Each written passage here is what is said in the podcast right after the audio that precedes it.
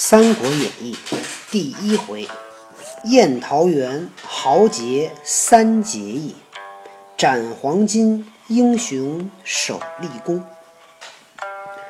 公瑾犒军毕，邹靖欲回。公瑾犒劳军队结束，对吧？这个太守嘛。然后邹靖欲回，邹靖呢准备怎么样回去了？邹靖是谁呀？邹靖是。跟玄德来救青州之围的，解青州之围。玄德曰：“晋闻中郎将卢植与贼首张角战于广宗，备西曾失事卢植，欲往助之。”刘备说：“我最近听说中郎将卢植和贼首，就是黄巾军的首领张角，在广宗打仗。我曾经呢，是跟卢植那儿啊。”学习过，我准备去帮助他。于是，邹靖引军引军自回。邹靖自己回来，玄德与关张引本部五百人投广宗来，就投奔卢植了。至卢植军中，入帐施礼，俱道来意。来了以后，进到大帐里行礼，然后呢，告诉卢植自己干嘛来的。卢植大喜，留在帐前听调。很高兴，把他留在帐前，准备去调遣。调遣就是安排他打仗。十张角贼众十五万，执兵五万，相聚于于广宗，未见胜负。张角的人啊，谁人少？张角十五万，执兵五万，谁谁人少？马超有二十多万。张角十五万，卢植才五万，谁人少？那卢植才五万人。最后张角被卢植杀的还不到一千人。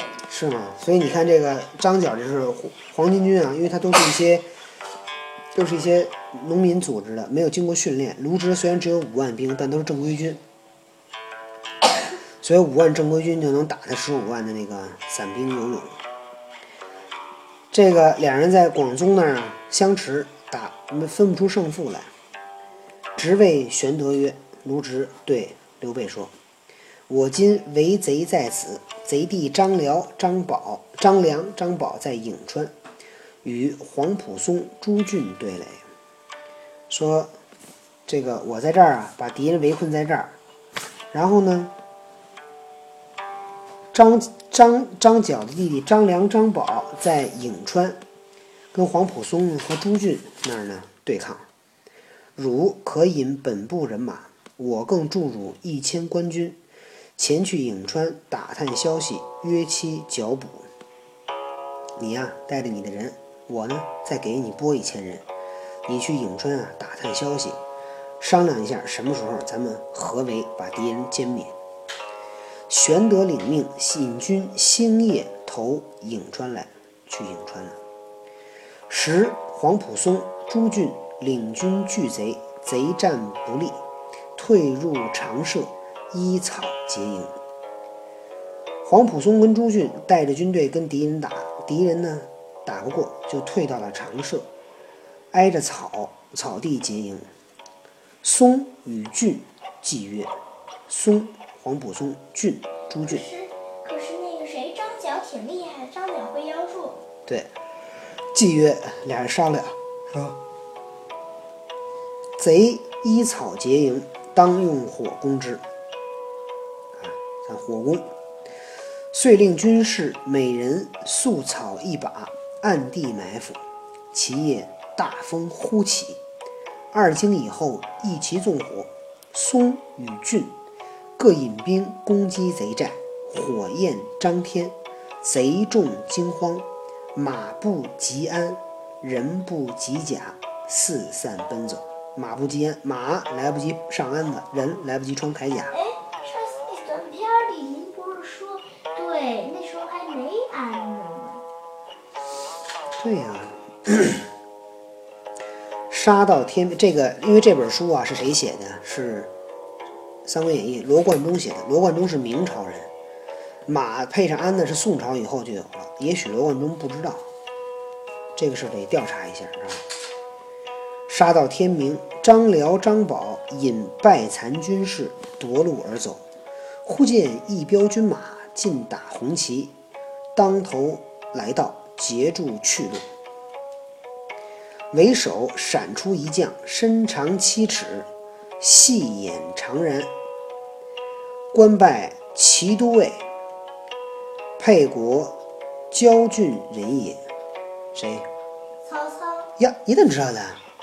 这些这些词儿，我在那本书里已经都知道了。是吗？姓曹，名操，字孟德，操父曹嵩，本姓夏侯氏。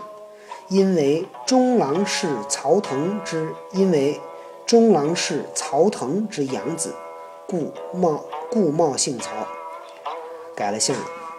曹嵩生操，小字阿满，艺名吉利。哎，觉得阿满这个名字比较吉利。阿满。操幼时好游猎，喜歌舞，有权谋多机变。呵。操有叔父，见操游荡无度，常怒之，言于曹嵩。曹操有个叔叔，看操这每天什么正事都不干，就跟那瞎玩，很常曾经很生气，告诉曹嵩。嵩则操，操忽生一计，见叔父来，诈倒于地，做中风之状，假装生病躺那儿了。叔父惊告嵩。松即视之，操故无恙。叔父一看很着急，赶紧告诉曹嵩。曹嵩跑过来一看，曹操一点事儿没有。嵩曰：“叔言汝中风，今已今已愈乎？”叔叔说：“你中风了，你是已经好了吗？”操曰：“儿自来无此病，因失爱于叔父，故见亡耳。”说：“我啊，没生过这种病，肯定呢，叔父不喜欢我，所以他骗你呢。”松信其言，后叔父但言操过，松并不听。以后叔父再说曹操不好，曹嵩就不听了。这曹操是有点那个，有点那种叫什么呢？嗯，善计谋，有权谋，多机变哈。编瞎话挺擅长的。但是但是这些还太小了。嗯，因此操得恣意放荡。曹操这回可随了便了，他爸也不管了，叔叔也告也没用了。时人有乔玄者，乔玄是谁啊？乔玄就是乔国老吧？不是，不是吗？魏操曰：“跟曹操说，天下将乱，非命世之才不能济，能安之者，能安之者，其在君乎？啊，天下马上就要乱了，不是这个命世之才，就是一些非常。”有才能的人没办法，不能结束啊！能安之者，其在君乎？能够去平定他的，估计也就你能行了。南阳何雍见操言：“汉室将亡，安天下者，必此人也。”汝南许绍。有知人之名，这个许绍看人看得很准。操往见之，问曰：“待会儿啊，我何如人？我跟别人比怎么样？”绍不答，又问绍曰：“什么？”绍曰：“因为绍绍说的什么？”许绍说：“你是乱世太世之能臣，乱世之奸雄也。”子。就是你子治世之能臣，乱世之奸雄也。要是一个有秩序的世世道，你呢就是有能耐的大臣；要是一个乱世，你就是奸雄。他真的是一个奸雄。对，操闻言大喜，很高兴。年二十，举孝廉为郎，除洛阳北部尉。二十岁的时候就被举孝廉。为郎，封了个郎，然后呢，任命出任大官还是小官？呃，小官，出任洛阳北部尉，给了个官。出道任，既设五色棒十余条于县之四门，有犯禁者，不必豪贵，皆责之。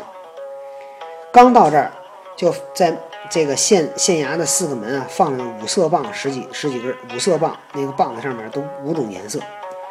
谁要违反了禁令，不管你是有钱没钱，一共乱打，一通乱打。中堂是简述？五色棒打人用的，打棍子。咱们上次在那个那哪儿平遥那个县衙门里面不看着了吗？你可能没注意，旁边立那大棍子，打屁股用的。谁谁犯错误了，过去就是打，爸爸，五色棒漂亮吗？不漂亮，那都是打人用的，你知道吗？那为什么还要设计五个颜色呢？嗯，具体为什么不知道，可能有原因吧。如果将来我知道了，我再告诉你行吗？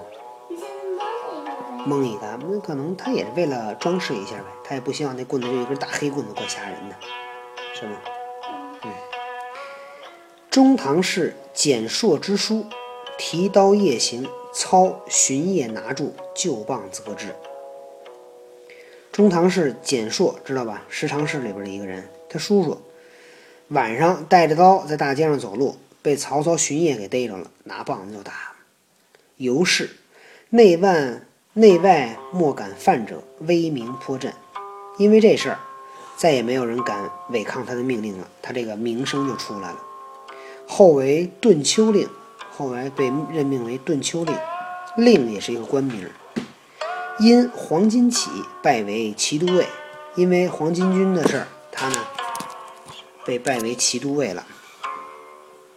引马步军五千前来颍川助战，颍川他来帮谁打呀？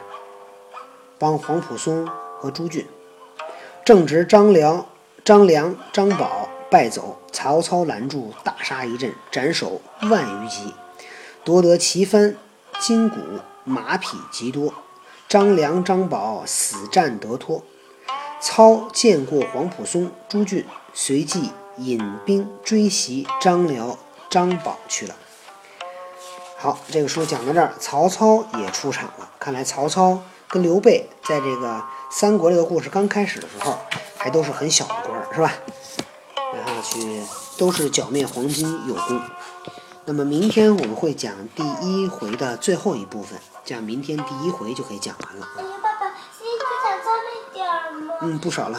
好话，今天就这样了，明天，再讲。哎，那那如果我把书早还回来呢